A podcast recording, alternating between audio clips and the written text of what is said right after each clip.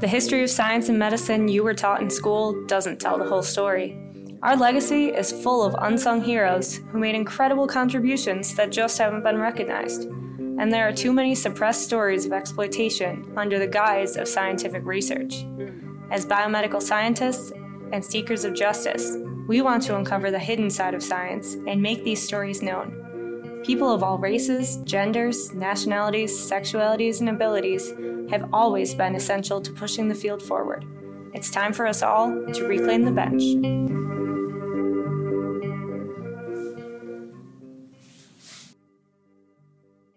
How is this going to be? Well, I think most podcast people just say their names quickly in like a brief thing about, or at least just your name. Like, Yeah. So kind of like, um, welcome to the first episode of Reclaim the Bench. I'm your co-host Jamal. And I'm your other co host, Megan. Today, for our first episode, we'll be talking about a controversial figure in U.S. medical history. On this episode, you'll hear about what med school was like in the mid 1800s. Spoiler alert, it was a whole lot of white guys. Uh, you'll learn a little bit about what the bladder bone is not connected to, right, Jamal? Right. What it really means to give medical consent, and finally, how the conditions of slavery 150 years ago still affect the health of black women today. Also, just a brief note about content. We're discussing slavery today and the exploitation of enslaved women, which isn't exactly a light topic, but there's a lot of darkness in history where light should be shed. So that is what we are trying to do today. On that note, a brief sidebar about terminology. We try to use enslaved person instead of slave, alongside of the wisdom of Ta-Nehisi because these people were not defined solely by their enslavement. That's actually a movement in medicine in general. In the past, people might have said diabetic or schizophrenic, but now we're moving towards saying a person with diabetes or a person with schizophrenia. It's one aspect of a person. It does not define their whole self. So with that, let's get into it. This week, we're going to be talking about J. Marion Sims. So this is something I think I heard about it first and told you about it. Yeah, and I kept calling him the godfather of Oh, gynecology. But for the record, okay, people do call themselves the godfather of things. they do. But I don't know the difference. it's a little creepy to say the godfather of gynecology. I mean, the father of gynecology is it's also creepy. yeah, Yeah, it's also an oxymoron. definitely. Oh I mean, yeah. At least it's not the stepfather of gynecology. the creepy stepfather. oh my gosh. Anyway, now that we've completely derailed, um, uncle. the uncle. But like the fun uncle, Yeah. like the good one that you actually want to be. And, and, and for the record, with this whole father business, I mean, it doesn't take much for someone to be deemed the father of something. Yeah, Yeah, it's kind of ridiculous. real. Yeah, if you are the first to discover something, or maybe just the more most popular, even if it's not that significant, you'll get a statue built after you. Mm-hmm. Yeah. and called the father or something. Like he probably just had a crony who wrote this in some journal. He's like, "Oh, this guy's the father of gynecology," and then it just stuck. yeah. Mm-hmm. Uh, it's also interesting too, especially um, with issues around COVID. You can see how smart people will also ignore the facts and Oh, yeah. Mm-hmm. kind of just go with the momentum of, uh, yeah, this person's an expert in this, or this is true without any real definitive proof behind it or facts. Yeah. They'll just abandon all of their scientific training and just believe the hype. And, That's uh, true. Yeah. hmm So this guy's been hyped up for a long time. So James Marion Sims is his full name. Like Jamal said, he is quote unquote the father of my modern gynecology, which we both think is kind of creepy and probably not too accurate. But we'll get into a lot more of why that is in a minute. To learn about this topic, we got in touch with Lisa Nicholas, who is an MD and the chair of obstetrics and gynecology at UCLA. I mean, you're a medical student, so can you first explain what obstetrics, obstetrics, No, you did it right the first time. Obstetrics? There you go. and gynecology? It's like, what's the difference? Like, we always kind of lump those two things in, like OBGYN, but like, what's the O and what's the G? Yeah. So, um, so the first part, the obstetrics is the care surrounding pregnancy and childbirth and the period soon after the baby is born. So that's called the postpartum period. Um, so that whole thing, like pregnancy and having the baby and the people who are actually delivering the baby, taking care of the mom throughout this period of so many different changes to her body. That's the Um, O. that's the O. So can can anybody just specialize in O? So Like I'm an O. you can I'm an obstetrics. in the US at least, I'm an obstetrics. They're called obstetricians. Um, that's the full name. I name. don't know why I thought that was an eye doctor. that's an ophthalmologist. Okay. Yeah. Here we go. So in the US, you have to train in both together, obstetrics and gynecology. Oh, okay. And gynecology is the care of women pretty much throughout the rest of her life. So anything from like the onset of puberty, any problems with menstruation, anything like that, all the way through menopause and all of those pelvic organs and like pretty much anything that can go wrong there. And just keeping you healthy in general. So usually people practice them together. But you can actually be just an obstetrician or just a gynecologist after you've trained in both fields. Oh, okay. So some people spend all of their time working with like pregnant women and babies. Some people spend all of their time just doing normal pelvic exams or like So this might be a stupid question. So No, go for it. pediatricians, like they aren't involved with like child delivery or no, pediatricians are not. okay. They will often come and check on the baby within a few hours after um, he or she is born just to like make sure they're healthy they like check their hips it's kind of a fun little exam like Yeah. i shadowed once and they just kind of look at their eyes and like feel their pulse and just play with the newborn baby i mean it's not that simple they they're obviously doing some very important checks and that's you said that's the pediatrician. That's a that. pediatrician. So why couldn't a ob- obstetrician? i think the obstetrician also does that yeah obstetrician yeah That, that word is just not doesn't. Yeah, I mean, you want, I guess you want to have as many people as possible taking a look at the baby because they mm-hmm. have different specialties. So they're probably looking at it from sort of a different perspective. oh, okay. But then, like, soon, and then there's also neonatologists, which are kind of a specialized area of pediatrics. So they're very specialized in just newborn babies. okay. So yeah, you have all these people whose fields kind of overlap, but um, they also have different trainings. So So I'm assuming it became more refined over time. Maybe Yeah. at the time period we'll be talking about today, yeah, I don't think they had all these all subdivisions. lumped Yeah, into one. yeah, Uh, and as we'll come to find out, even ones who weren't trained specifically in this, Mm-hmm. which, you know, I don't really know why. Just hearing you break this down, it just Mm-hmm. seems like something that you would at least want women in the field doing. yeah. But at this time where J. Marion Sims was practicing, Mm-hmm. it was all men. yeah. That doesn't even make sense. I know. So can you Which is probably us? why they did everything wrong. Oh yeah, absolutely. so can you bring us to that time period? So when are we actually talking about here? Should we go back to why he's called Yeah. the father? Should we do Uh, that? So naturally, one would think that the father of modern gynecology must have made considerable contributions to the field. Uh, Megan, can you Mm-hmm. describe Sims' claim to fame? Well, yeah. So from what we researched, it seems that his claim to fame is really one surgery that he worked on and quote unquote perfected, according to his contemporaries. Um, so this is a surgery for a condition called a vesicovaginal fistula, which at times caused a lot of discomfort and embarrassment for women in this time period, which is like the mid 1800s. Okay, well, can you just briefly explain a bit um, what a vesicovaginal fistula is? I Oh, you said that so well. So Yeah, much better, than ob- the. ob- obstetricians. yeah, we, we did kind of discuss this a little bit with uh, Dr. Nicholas, Mm-hmm. right? But I think it might be important for people to know like what this ailment is, Yeah. and why it was like important to solve, but maybe why these claims may have been inflated. Mm-hmm. Yeah, definitely. If we break it down into the different parts of the words, they're mostly Latin. So in medical school, most of the medical terms are actually Greek and Latin based.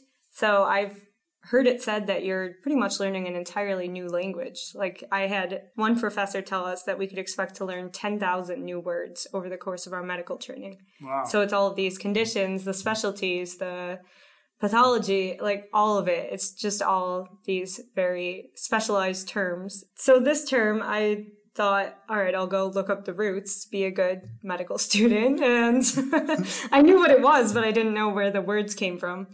So, first, a fistula. This is an abnormal connection between two structures of the body, so two organs or two blood vessels, anything like that.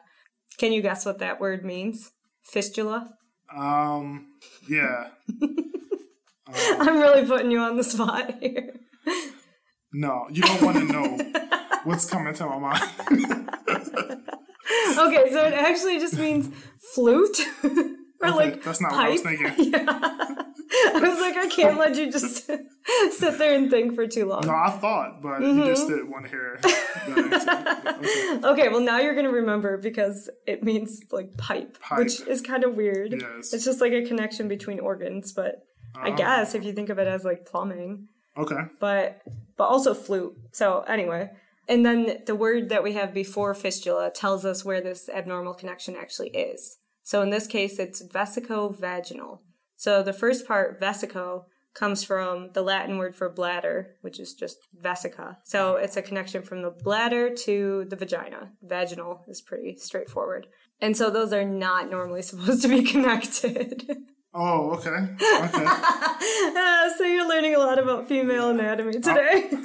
I only know about the brain. I don't know anything else. I'm He's a pony. neuroscientist, yeah. it's all right. But now I know. Yeah. The bladder bone is not supposed to be The bladder to the vagina bone. But anyway, that sounds really painful. Um, how does it happen though? Um, so from what I read and what we learned from Dr. Nicholas, it's usually due to obstructed childbirth. So when the mom is in labor, the baby could get stuck somewhere in the birth canal, and that can actually press on the surrounding tissue. It cuts off the blood flow, mm. and then when that tissue is not getting enough oxygen, individual cells can actually die. And it's sort of like when you have a heart attack. So if part of your heart isn't getting enough blood, those heart cells can die, and then that part of the heart stops working. And that's why after a heart attack, people have more trouble with just cardiac function, getting enough blood to the rest of their body. So isn't So- the word for it called like ischemia? Ischemia, yeah, exactly. So you can also have ischemia not just in the heart or brain, Yeah. like with a stroke, Yep. but in Mhm. the vesico-vaginal Yep. bones. yeah, not in bones. These are not bones we're talking about. So No, yeah. it's actually in yeah, it's the wall of the vagina becomes ischemic. So like Jamal said, that's the word for tissue death or after the lack of oxygen. So when that happens, the walls that normally separate these structures become weakened, and then um, you have inflammatory cells coming in and eating away the dead tissue, and that can cause this abnormal hole to form between the bladder and the vagina. And then that causes some just leakage, like basically incontinence. So the person is leaking urine, they don't have control over those functions. So that can cause persistent smell, discomfort, embarrassment. I mean, like you can imagine, like if you if you don't have any control over your bladder, Mhm. it's pretty bad. Um, it would be very uncomfortable to live with most of the, the time, Okay. all the time. So Sims wanted to rescue women from yeah, the eyebrow raise. Uh, yeah, so like on the surface, of course, you'd be like, yeah, that's something that we want to fix. That sounds pretty um, uncomfortable and debilitating for people to live with. But of course, our goal in this podcast isn't to give more positive attention to this sort of demographic. So, you know, there's a lot more to this story. And we're really excited to get into it with our first episode. So, one of Jamal's passions is to learn more about people, uh, what drives them, how they got to a certain point. So, he's our biographical side of things in this podcast. I think you spent some time learning about who this guy was, maybe like what his motivations were, how he even got into gynecology. Can you tell us more about who Sims is and where he's from? Yeah, so Sims was born in 1813 in Lancaster County, South Carolina. In 1832, while an undergraduate, he took a medical course under his future father in law at the Medical University of South Carolina. Mm-hmm. At this time, the Medical University of South Carolina promoted its distinction from other medical universities by advertising the use of enslaved people for medical research. Yikes. Yeah, there's like, there's even old documentations of flyers where yeah. they sort of advertise that, you know, they're, in which they were at the mm-hmm. time, a leading medical school in the South because their ability to practice on enslaved people. Oh my um, gosh. In a way that I guess healthcare practitioners practice on dummies or yeah. whatever they use now in, in mm-hmm. medical or cadavers. Uh, yeah. I don't but they were using enslaved individuals. So this was not like an under the surface thing. This was they were literally advertising it on flyers. Yeah, they like, were advertising. And geez. in a way, I believe um, they thought they were doing something noble mm. because it gave the slave owners uh, a bit of a break because it allowed for free medical care to mm-hmm. enslaved people with an agreement from their owners to allow these individuals to be used. Yeah, from their as, owners, key word, right? Yeah, Not yeah. from the individuals. Yeah, it, it mm-hmm. wasn't for these in, individuals. Yeah. So the motivation wasn't, you know, there's this population of people that's underserved, and mm-hmm. we're going to, you know, use our platform to um, open up free clinics. Right. It was more like in order to to convince their slave owners, their slave mm-hmm. masters. Mm-hmm to allow their property to be yeah. used, they offer them a break in their oh. medical care. Jeez. So, um, okay. And after that, he um, finished his undergraduate work and then he attended medical school in 1835 at Jefferson Medical College in Philadelphia, Pennsylvania. Okay. So, when he attended medical school, what was the training like in 1835? So if you went to a medical school, who are you seeing if you look around? Mm-hmm. What are you learning? Did they actually know anything about medicine at this time? I mean, they did, but at this time, uh, the medical training was, of course, not as rigorous as it is today. Mm-hmm. Uh, and that's to be expected. Our advances in healthcare and healthcare training has improved tremendously since then. Yeah. Uh, and as you can imagine, as with most fields at the time, the medical schools were just full of rich white men mm. who had just a bit of interest and could afford the education. Yeah. So pretty uh, different than today where you have to go through all of these standardized tests. Yeah, yeah. Do all this volunteering. And... It was not the cream of the crop. Yeah.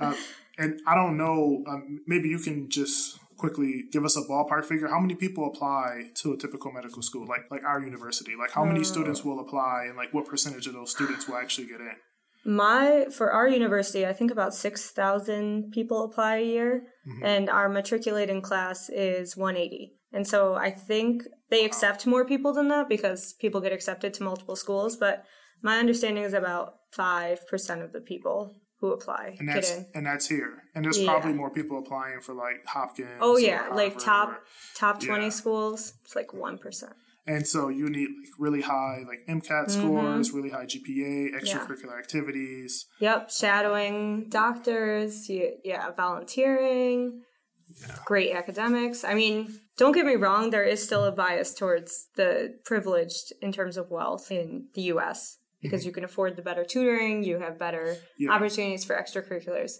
But you can't just buy your way into a school. Like just show up. And, exactly. Yeah. And be like, here's the tuition money. Like that seems like what it was back then. Yeah, well yeah, from that's exactly how it was from my research. Mm-hmm. And even still, that it was pretty easy to sort of get in if you came from money, if you were affluent. Mm-hmm. Sims was still a lackluster student. he was completely uninspired by medicine and had entertained the thought of leaving medicine because it wasn't a lucrative enough, lucrative enough career. So he's already, you know, a stand-up guy yeah. that we want as our father of gynecology. Yeah, yeah, he, yeah, he, he wanted the prestige, the mm-hmm. money, the fame, and apparently it just wasn't going well for him. Mm-hmm. Um, I mean, I think that this interest was compounded after the death of his first two patients, mm-hmm. uh, in which you know he decided to pack up and leave South Carolina and move to Montgomery, Alabama. Wow. Okay. So he eventually became a plantation physician. Yeah. So, an uninspired medical student who got into medical school because of his privilege didn't do well Mm-hmm. And so he ends up here as a plantation physician. Yikes. So this is already a recipe for him to come oh, do some soul searching yeah. on sort of this vulnerable, um, exploited community already. I already know what happens, and this is still making me just get like the shivers. Since we know him as tied to gynecology, was he actually trained in gynecology during this period? Right. Um, at this time, the study of gynecology was virtually non existent. All male doctors in training were not practically taught about childbirth and women's health. They used only dummies, as the study of the female reproductive organs was taboo and repugnant. Oh, strong words. yeah, I um, I came across similar things in my research. So one fun fact was that if male physicians did have to do a pelvic exam on a real woman and not a dummy, they didn't inspect her anatomy visually, which is what we're taught in med school is one of the most important things. Like inspection. I mean, you can see so much about someone's health just by looking at their whatever their complaint is. So, but yeah, they didn't actually look at her pelvic area. They just looked straight into her eyes the whole time. That's which is unimaginably awkward. So awkward. I don't think anyone would prefer that. They're just feeling around down there and just like staring into yeah. their soul. The first person to find anything significant yeah. would be the father of gynecology. yeah, truly. At this point, the first person to just look down. Yeah, right. Which was Sims essentially. From yeah. find out he looked down. Okay. Actually, uh huh. this is the Sims position to actually look at the truly. Uh, mm-hmm. yeah. yeah. So, um, with that said, let's fast forward to when Sims actually began to operate on women. So, when did he start to build his reputation in the field? Uh, well, let me first add that Sims has received scrutiny by various scholars and advocacy groups for experimentally operating on at least 10 enslaved women between the years 1845 to 1849 in Alabama, most notably without the use of anesthetics, which we'll get into. However, even before his experiments on women, he used enslaved children as test subjects, under the assumptions that blacks were intellectually inferior due to anatomical differences. Jeez. Was this a common uh, viewpoint at the time? I would assume I, so. Yeah, I think it. I think it was, and actually, I'll bring up something interesting later. Okay. Um, remind me to, to mention yeah. something about a recent study that was done amongst medical students and residents. So oh. your peers. Oh, uh, so no. yeah, pre- so I'll answer that question yeah. uh, a little bit later. But if you remember what I talked about him going to the Medical University of South Carolina mm-hmm. for this undergraduate medical course yeah. under his future father-in-law. Yep. I mean, this type of behavior was already ingrained into mm. the fabric of his training. Sure. Uh, his Accepted, like training. completely, yeah, his lackluster training. so, yeah, I mean, so this disdain for black life was already instilled in him in becoming a practicing physician. Yeah, that's pretty terrifying. So, at this point, with that background, I think we've come to the most infamous, controversial part of the story. Still controversial, actually, which is Jamal is going to get into, which is crazy. Sims eventually became a plantation physician. So, from what I read, for a very long time, while there were enslaved people in America, medical care was usually based on healing practices that were taught and carried on by family members from Africa. So, even though the medical field today tends to dismiss what we think of as homeopathic or folk medicine, mm. there's actually a lot of wisdom that has been passed down from that over centuries. And in this case, there was one report that some of these treatments were really quite effective. There was even a case in Tennessee where white patients petitioned to allow an enslaved healer to actually be officially licensed. So they must have known what they were doing. Yeah. Mm-hmm. Wow, that's amazing. Mm-hmm. So, well, how did plantation physicians come into the picture anyway? And why would plantation owners, uh, slave owners, uh, care enough to provide a standard of care to enslave people beyond their traditional practices? So, right around the time we're discussing in the 1840s, Western medicine began to become more recognized in the American South. So, news spread pretty quickly back then, but um, and especially to the South, which was very fairly isolated. But by then the word got out that oh, there's this practice that has been developed and designed by European men. And of course, then it's obviously better. So, slave obviously. owners, obviously, as we well know, um, at this point in US history, slave owners couldn't legally bring more people in from Africa. Um, couldn't kidnap any more people. So yeah. great, at least that's written out of the legal code. Yeah. But they could still create. I mean, it's a gross word for it, but they could literally create as many new slaves as they wanted with pregnancies of current slaves. So any child born to a an enslaved mother became a slave themselves. So the reproductive health of their slaves was actually pretty important. They wanted to make sure that their free labor was dependable, that they had a steady supply of laborers, and that included, in large part, forcing enslaved women to have many children. And they started spending large amounts of money on so called professional care for slaves, this Western medicine, including gynecologic care. But I am not fooled at all that this was out of any concern for their well being. I even read a report recently in a book that we talked about, Killing the Black Body. By Dorothy Roberts. Yeah, yeah. so it's a great book and it really um, Jamal and I ran into it when we were um, researching this episode. But from uh, one excerpt in there, it talks about how the slave owner both wanted the women to produce more children, but also had to use the women as like field hands and producers themselves.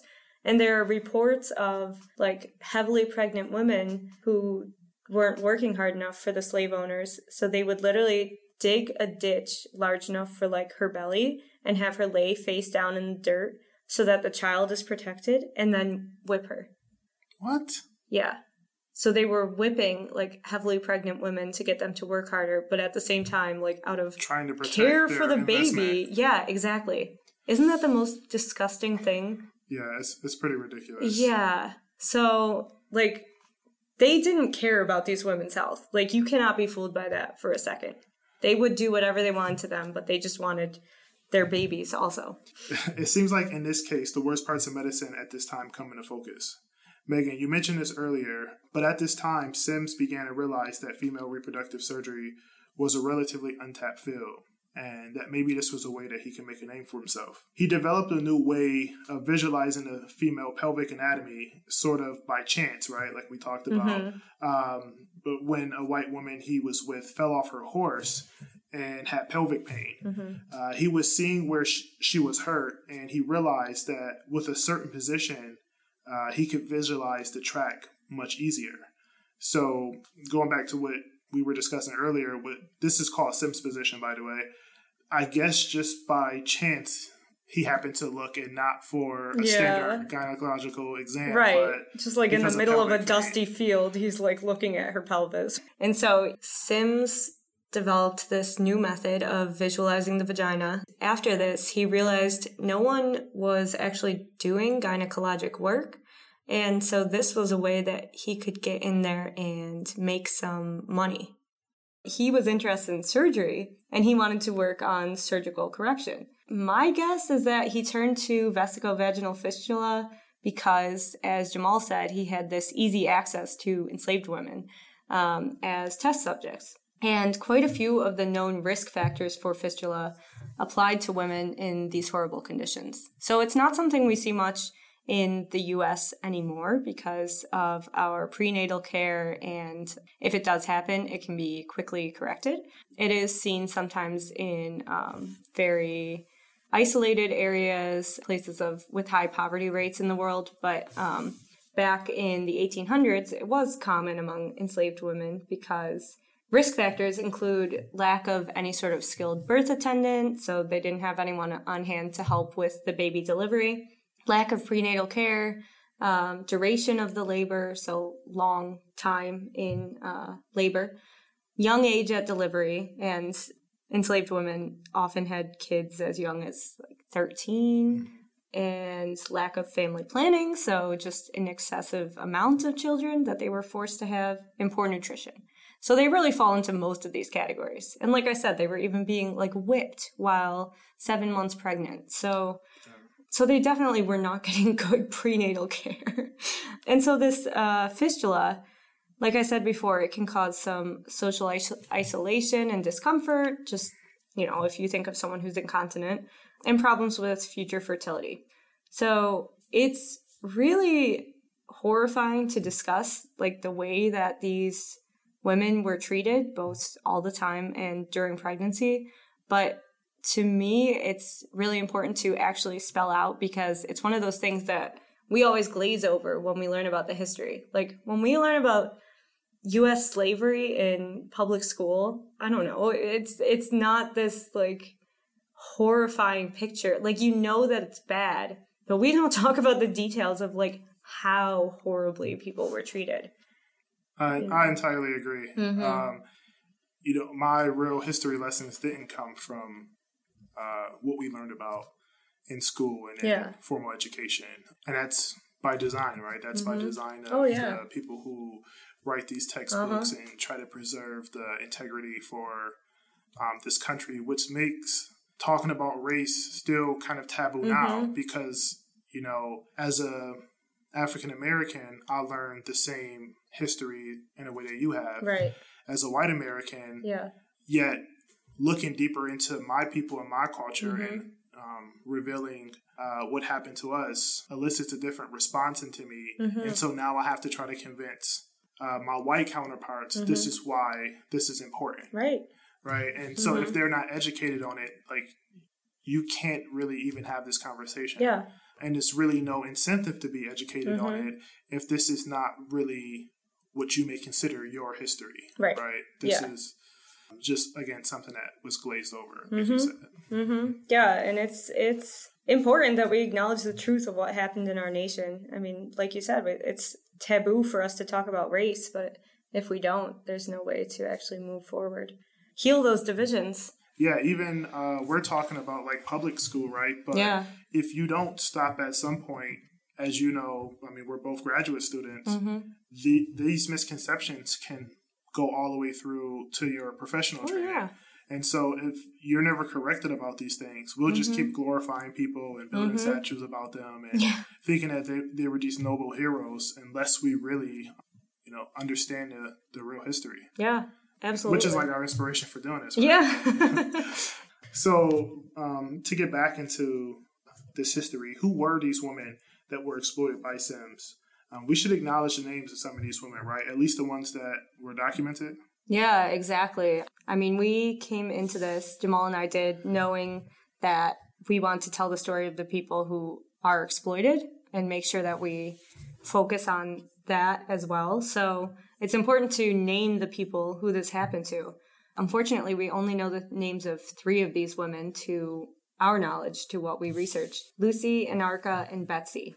And one of these was Anarka, Anarcha Westcott. She was one of the first and underwent at least 30 excruciating experimental surgeries at Sims' hands with no pain treatment in an extremely sensitive area of her body, starting at 17 years old. Oh my God. He didn't know what he was doing. He had no idea what he was doing. It should not take 30 surgeries. Clearly. And he kept going back. Damn.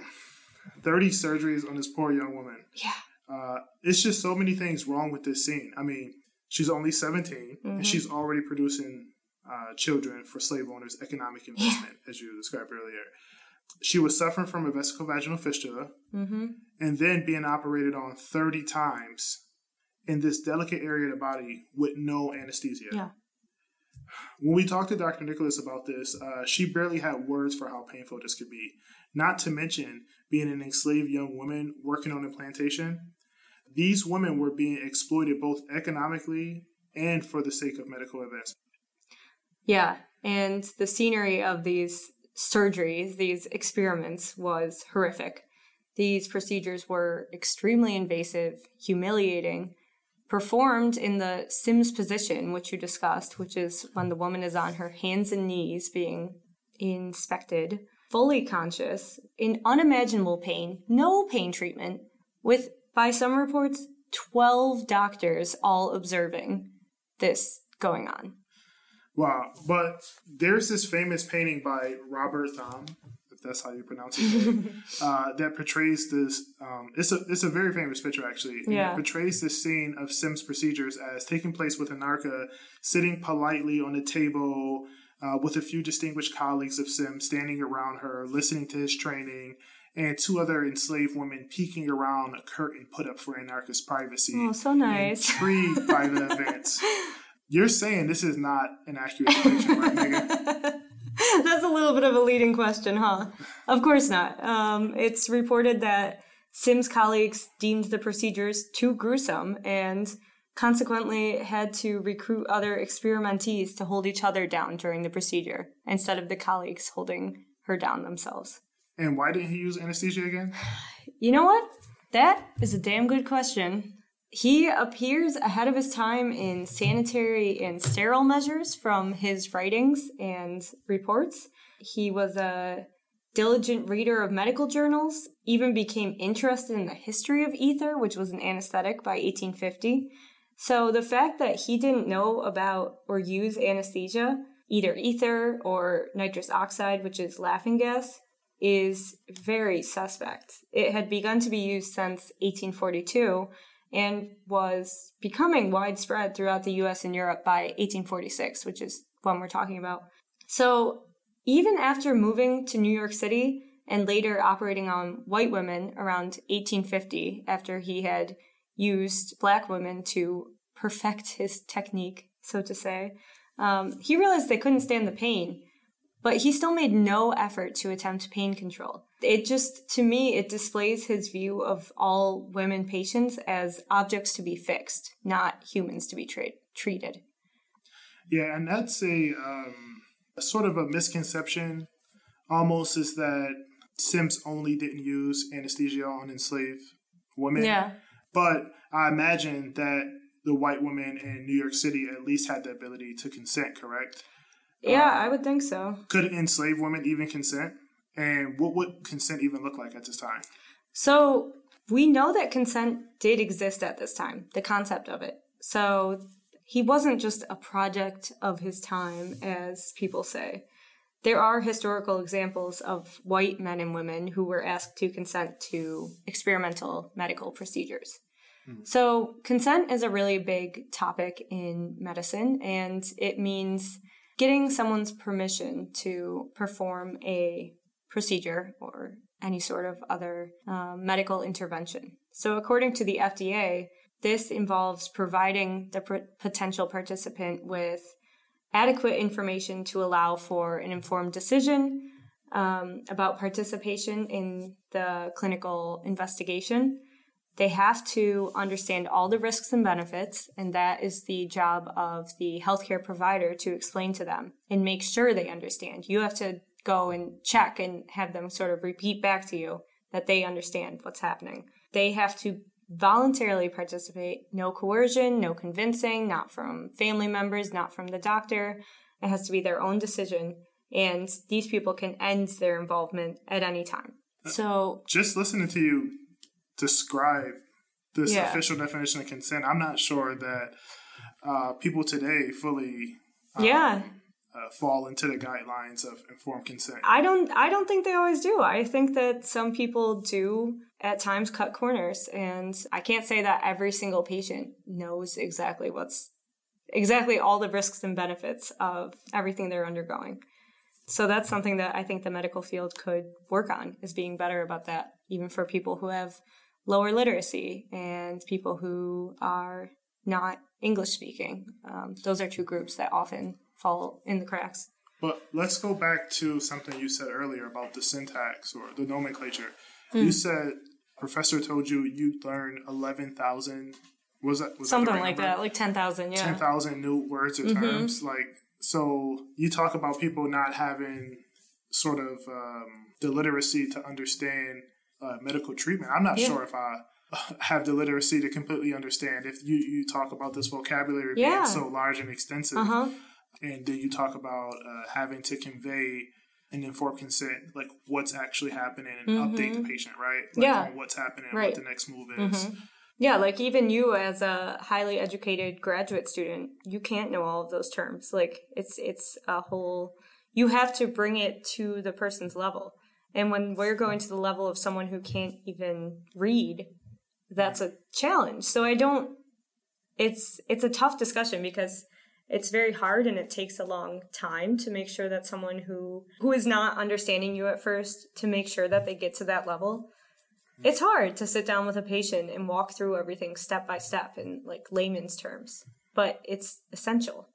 We can't just be breezing past this stuff but I, I would imagine that a barrier is i mean you mentioned like cultural differences mm-hmm. like for people who maybe are immigrants that don't yeah. speak english mm-hmm. that could be difficult so maybe it's not that they're uneducated but they're not necessarily educated in right. English, right? Yeah. But to me, this is really just describing like why we need more diversity in oh, healthcare yeah. medicine. I mean, both of oh, us yeah. have worked on looking at the numbers and these different disparities. Mm-hmm. Um, and it's pretty embarrassing, but at least if you have people that can represent the general population yeah. and understand different cultures, that may be a more effective way to gain informed mm-hmm. consent mm-hmm. and to um, better help educate patients um, when you can relate to them.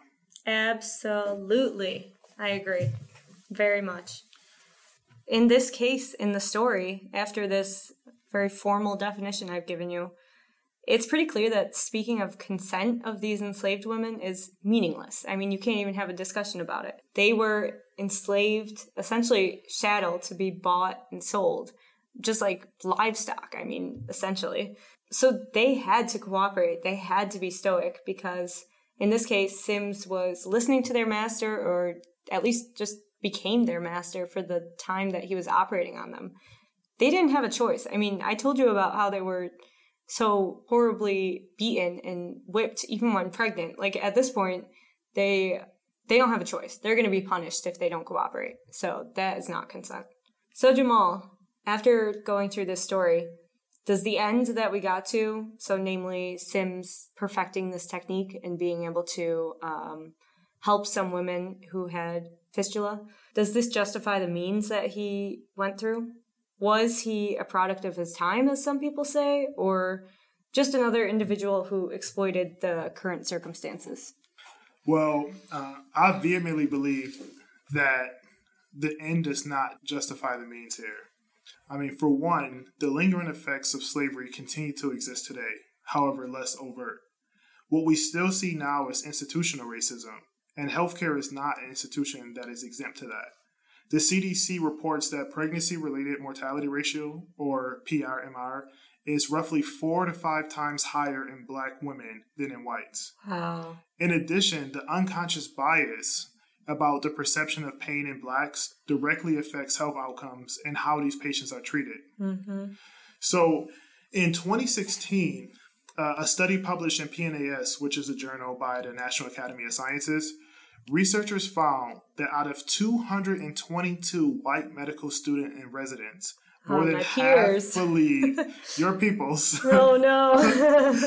uh, out of 222 white medical students and residents, more than half believe that blacks have biological differences such as less sensitive nerve endings, which ultimately increase their pain tolerance. That is horrifying. Yeah, this is 2016. Yeah. Right? So, does the end justify the means? No, not no. when we're still, you know, when we're still in the thick of it, when we're still dealing with these residual effects. Mm-hmm. Uh, another example is that in 2017, actually, um, Pearson retracted racially insensitive language from a nursing textbook, which included, quote, blacks often report higher pain intensity, higher pain intensity than other cultures, and think that suffering and pain are inevitable. uh, th- this is just one example, oh, but I've seen, you know, with my own eyes during my undergraduate studies, textbooks that uh, refer to blacks as being late and like how to schedule um, uh, appointments and um, using wow. these uh, racial stereotypes for medical treatment. Yeah. Uh, my point is that work done by people like Sims has contributed to amplifying racial stereotypes, misconceptions, and in neglect that still exists today. And that cannot be justified by his contributions. Yeah, I mean, I completely agree. Uh, big surprise from how we've talked about this topic so far. But vesicovaginal fistula was uncomfortable and embarrassing, it wasn't likely to be the primary source of pain in an enslaved woman's life, judging by how difficult her life was. The severity of the condition was likely exaggerated by the people who discussed it, so the white men, Yep. to justify the means that were gone to. Mm-hmm. Um, the saviors. The, oh yeah, the saviors. Yeah. Yeah. So this quote that I found from a really interesting article written about Sims in the 1970s. Uh, we'll link to it in the episode notes. Sims failed utterly to recognize his patients as autonomous persons, and his own personal drive for success cannot be minimized, especially as a balance to the enormous amount of praise accorded Sims for his work and for subsequent applications of the technique developed in Montgomery and elsewhere. And then it goes on to say Sims did not intend to enter women's medicine. He, in fact, had a deep distaste for the treatment of, quote, women's diseases. Hmm. This distaste was apparently overcome by his competitiveness with men in the development of new surgical techniques and by his desire for superiority and recognition in the male medical world of the 19th century. Sims also paved the way for an emphasis on invasive surgery as a treatment of preference for many, quote, female disorders. Again, these are so, it's so painful. And yeah, like they didn't understand it, so they decided surgery was the way to fix these things instead of any sort of like natural or these aren't women. And they didn't actually study the women. They just kind of went in there and performed surgery on them. Or they didn't think it was a good idea to bring women into the medical oh, field. oh no. At Women high were enough representation. women did not have the intellectual capacity. Yeah. Don't be silly. Yeah, Don't be I silly. forgot about that. yeah. and then um, I I really think Dr. Nicholas said it best here. Uh, she had a great quote about it. So please insert her quote here. Now, but Jamal, this decision that we've come to, it's not unanimous among the medical field, is it? Which we were very surprised about. No, Megan. Um, actually, various scholars, scientists, and medical practitioners have come out against critics of Sims, especially in recent years after the removal of several of his statues across the country. Let's go down the list here. Oh, great. And this is only the short list Yeah. of many of his defenders. Uh, this one guy, um, Irwin Kaiser, MD, uh, in 1978, stated in a publication in the American Journal of Obstetrics and Gynecology Sims was insensitive to the status and needs of women, but in that he was a product of his era. so, uh, yes, he was insensitive, but it's not his fault. He was a product of his era. Uh, because it wasn't expected to be noble if you lived in that time, apparently. the bar is on the floor, in other words. Yeah, exactly. Uh, and another example is um, in 2019, Leonard F. Vernon, a healthcare practitioner, in a, So just last year, 2019. 2019, just last year, right, yeah, yeah. Uh, Leonard F. Vernon, um, who I believe is a chiropractor. Oh. Yeah. so uh, I won't judge, you know. Only a little. He's just adjusting the the narrative here. Oh no! Urethra. um, okay, in 2019, uh, Leonard F. Vernon, a healthcare practitioner, in a seemingly well intended article, wrote in a journal of the National Medical Association, quote, removing images of Sims and erasing the history surrounding his him simultaneously removes the sacrifices and contributions to medicine made by African Americans. For without statues of STEM of Sims, dialogue ceases and thus future generations of African American children will never know that their ancestors were responsible for many of the cures in medicine today. Are you kidding me? Yes. Okay, so this journal, the National Medical Association, Yeah. that is an African American organization Is it really? formed in response. That's where SNMA comes from. Oh, The Student. National Medical Association. Oh. So the National Medical Association was formed in response to the American Medical Association excluding black Americans from membership. So this is an African American group. I wonder if Leonard Vernon is African American himself. Yeah. But just the idea behind that, I mean, we've talked about this, Jamal. It's it's a really uh, big discussion right now. Statues of these controversial Yep. figures, Yep. and the way I see it is, Germany does not have statues of Hitler, and like that is not how you remember a cultural tragedy, like a tragedy that happened in your nation's past. You don't remember it with statues of the perpetrator. Those, the generations of African American children, to quote him, there are so many better ways to learn about this history than the statue of the man who inflicted pain on their mother's mother's mother's mother's grandmother. yeah, yeah, yeah, really. And again, this was a well-intended article. Mm-hmm. Yeah. actually, like he he wanted to sort of offer his perspective Mm-hmm. um, because again, at this time over the last few years, like statues of Sims have been coming down. yeah. And so even this individual believed that um, keeping a statue up was a way to honor his contributions and also honor those who dedicated their life to it. I think it's just completely um, off base, even in this well intended Yeah. article and in this assessment. So, what would be better is if you want to have statues of anybody, at least have statues of the three women that we can remember Absolutely. Yeah. uh, and the ones who endured this and Mm-hmm. Yeah. you know have J. Marion Sims sort of as a footnote right. um, in that conversation Yes. right? and not as uh, the statue. Yeah. Anyway, um, last but not least, uh, and amongst the most notable defender of Sims um, is L. Lewis Wall, or L. L. Wall. He's a physician and anthropologist and professor of anthropology and obstetrics and gynecology at Washington University at St. Louis.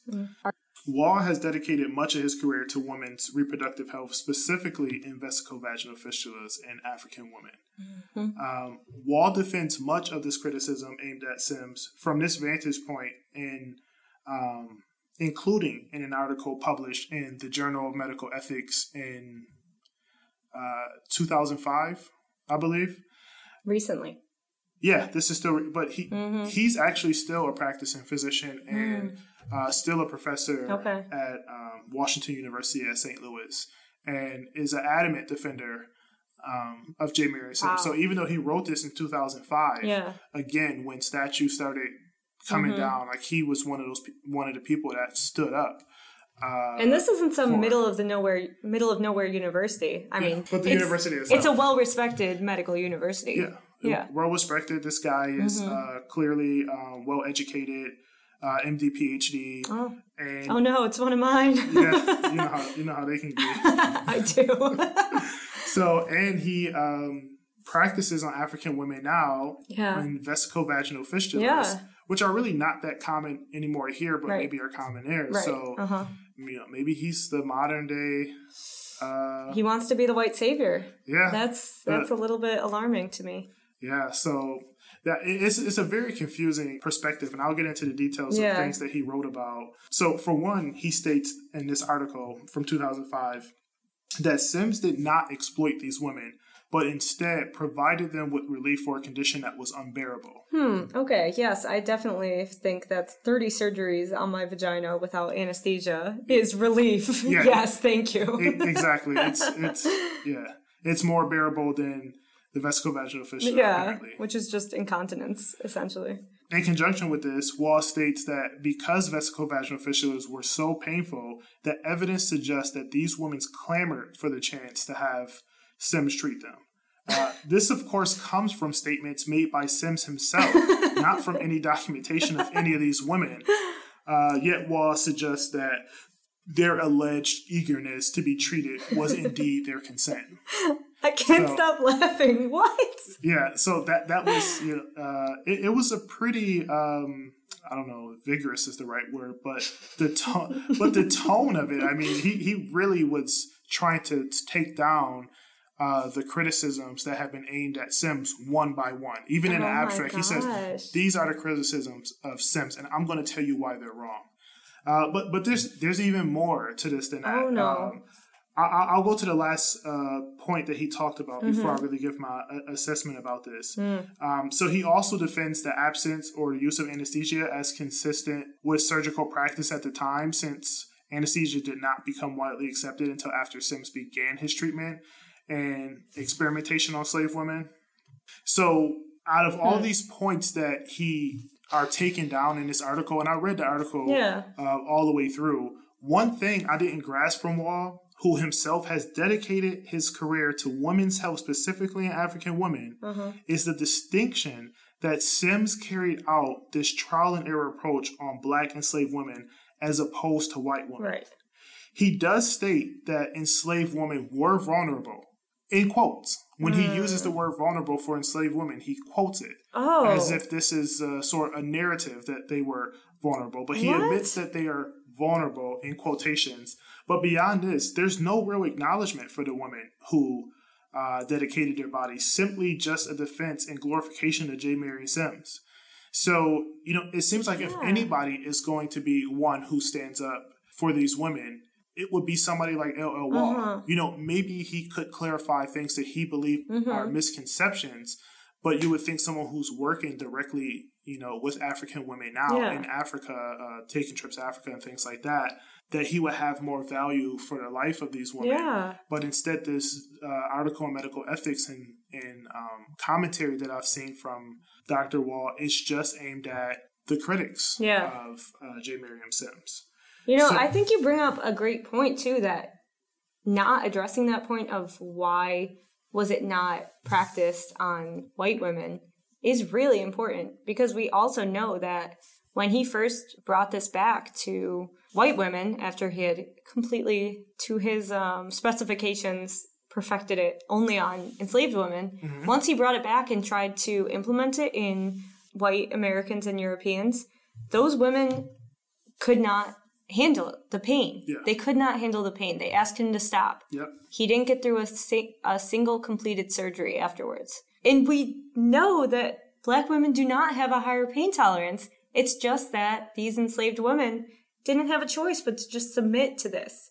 Like, mm-hmm. it is not a biological fact, even though we, some people think that it is. Yeah, well, half of those 222 well, yeah. yeah. medical student and residents mm-hmm. last year or a few years ago yeah. Uh, still think this. Right. But that's exactly right. And mm-hmm. I, again, this is a one of the more peculiar uh, defenders of J. Marion Sims. Mm-hmm. And actually, I would love if we can sit down and mm-hmm. talk to Wall because it's just so many questions for me. And I would like to give, especially since he's still very active, I would yeah. like to give him an opportunity to say mm. or discuss why he feels this way and discuss his position. Mm-hmm. And, um, you know, maybe that's uh, a future interview we can do. Yeah, uh, that would be interesting. It, it would be. Mm. it would be interesting for sure.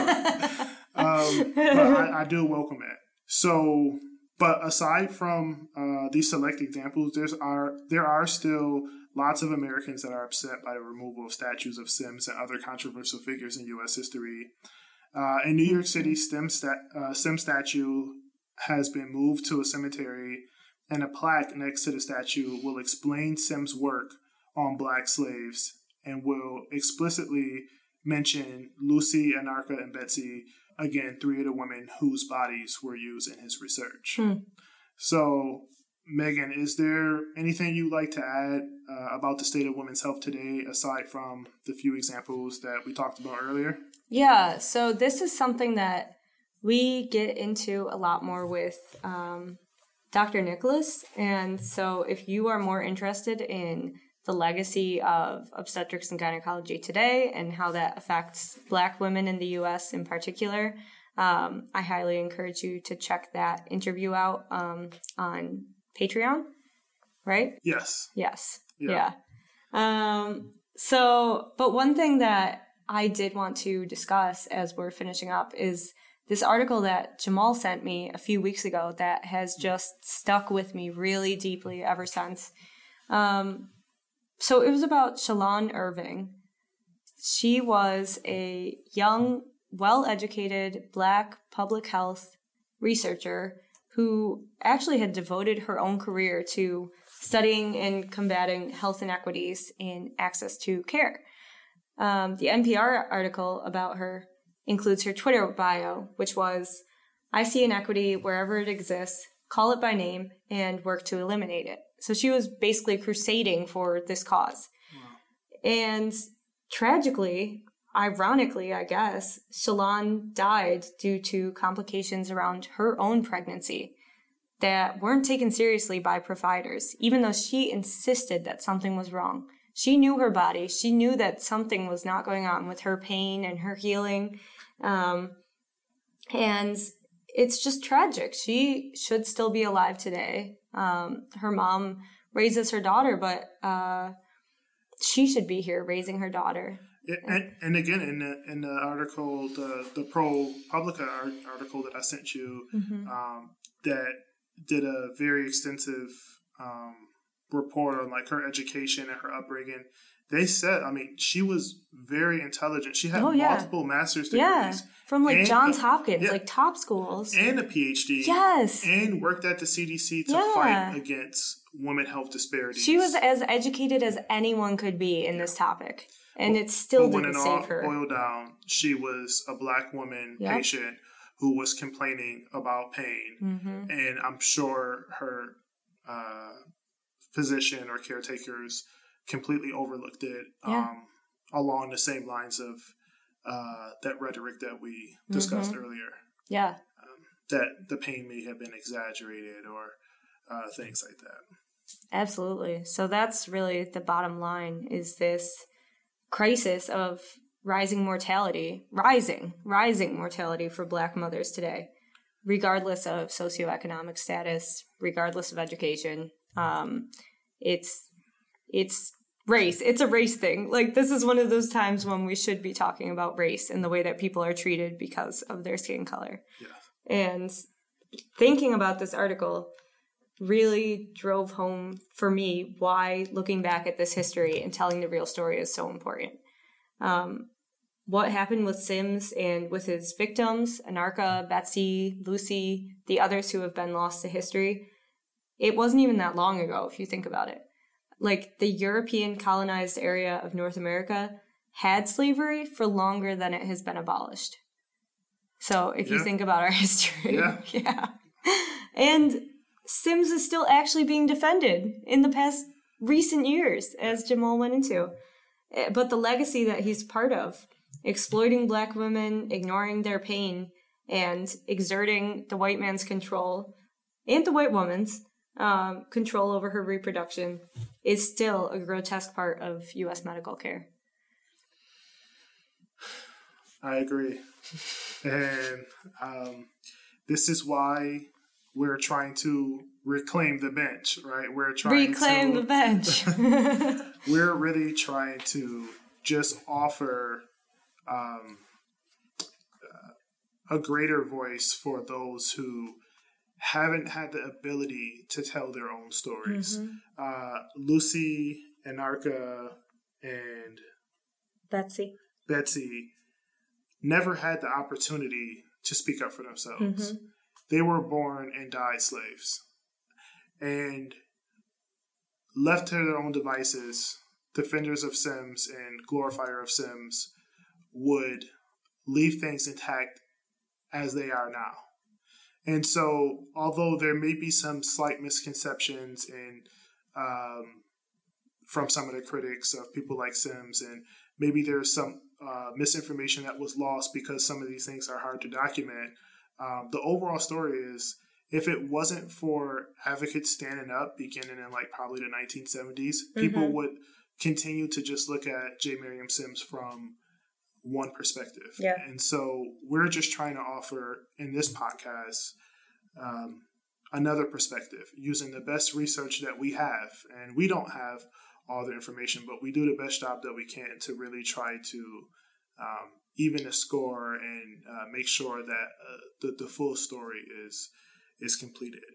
Yeah. So if you want to listen to the full interview with Dr. Nicholas um, that we did talking about women's health, talking about uh, the vesicovaginal fistulas and some of the procedures that J. Marion Sims did, then subscribe on Patreon and uh, become a member um, to help support our podcast and to get a firsthand look at exclusive content.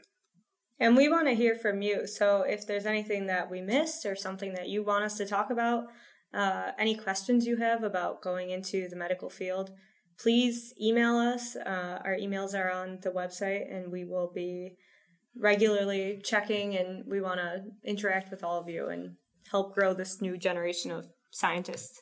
Yeah, I'm Jamal at reclaimthebench.com, and. I'm Megan at reclaimthebench.com. So next time, we'll be talking about a a woman who did reclaim the bench and actually she just claimed the bench Yeah. for the first time. Yeah. So stay tuned for Rebecca Lee Crumpler, the first African American woman to earn an MD in the US. I can't wait to talk about that. I know. See you later. And also, don't forget to subscribe to Reclaim the Bench on Apple, Spotify, Google Play, or wherever you listen to podcasts. And if you like what you hear, leave a review. This is one of the best ways to support our mission of amplifying the voices of those silenced in scientific and medical discovery. For even more content, including exclusive interviews or a chance to chat with us live, become a Reclaim the Bench patron at Patreon. Follow us on social media. We're on Instagram and Twitter at Reclaim the Bench. Also, stop by reclaimthebench.com to see what's on the agenda and to leave comments or suggestions on what topics you'd like to see us cover next. And if you'd like to further support our podcast, you can donate through our website. Funds will help us to maintain the infrastructure necessary to continue delivering you content.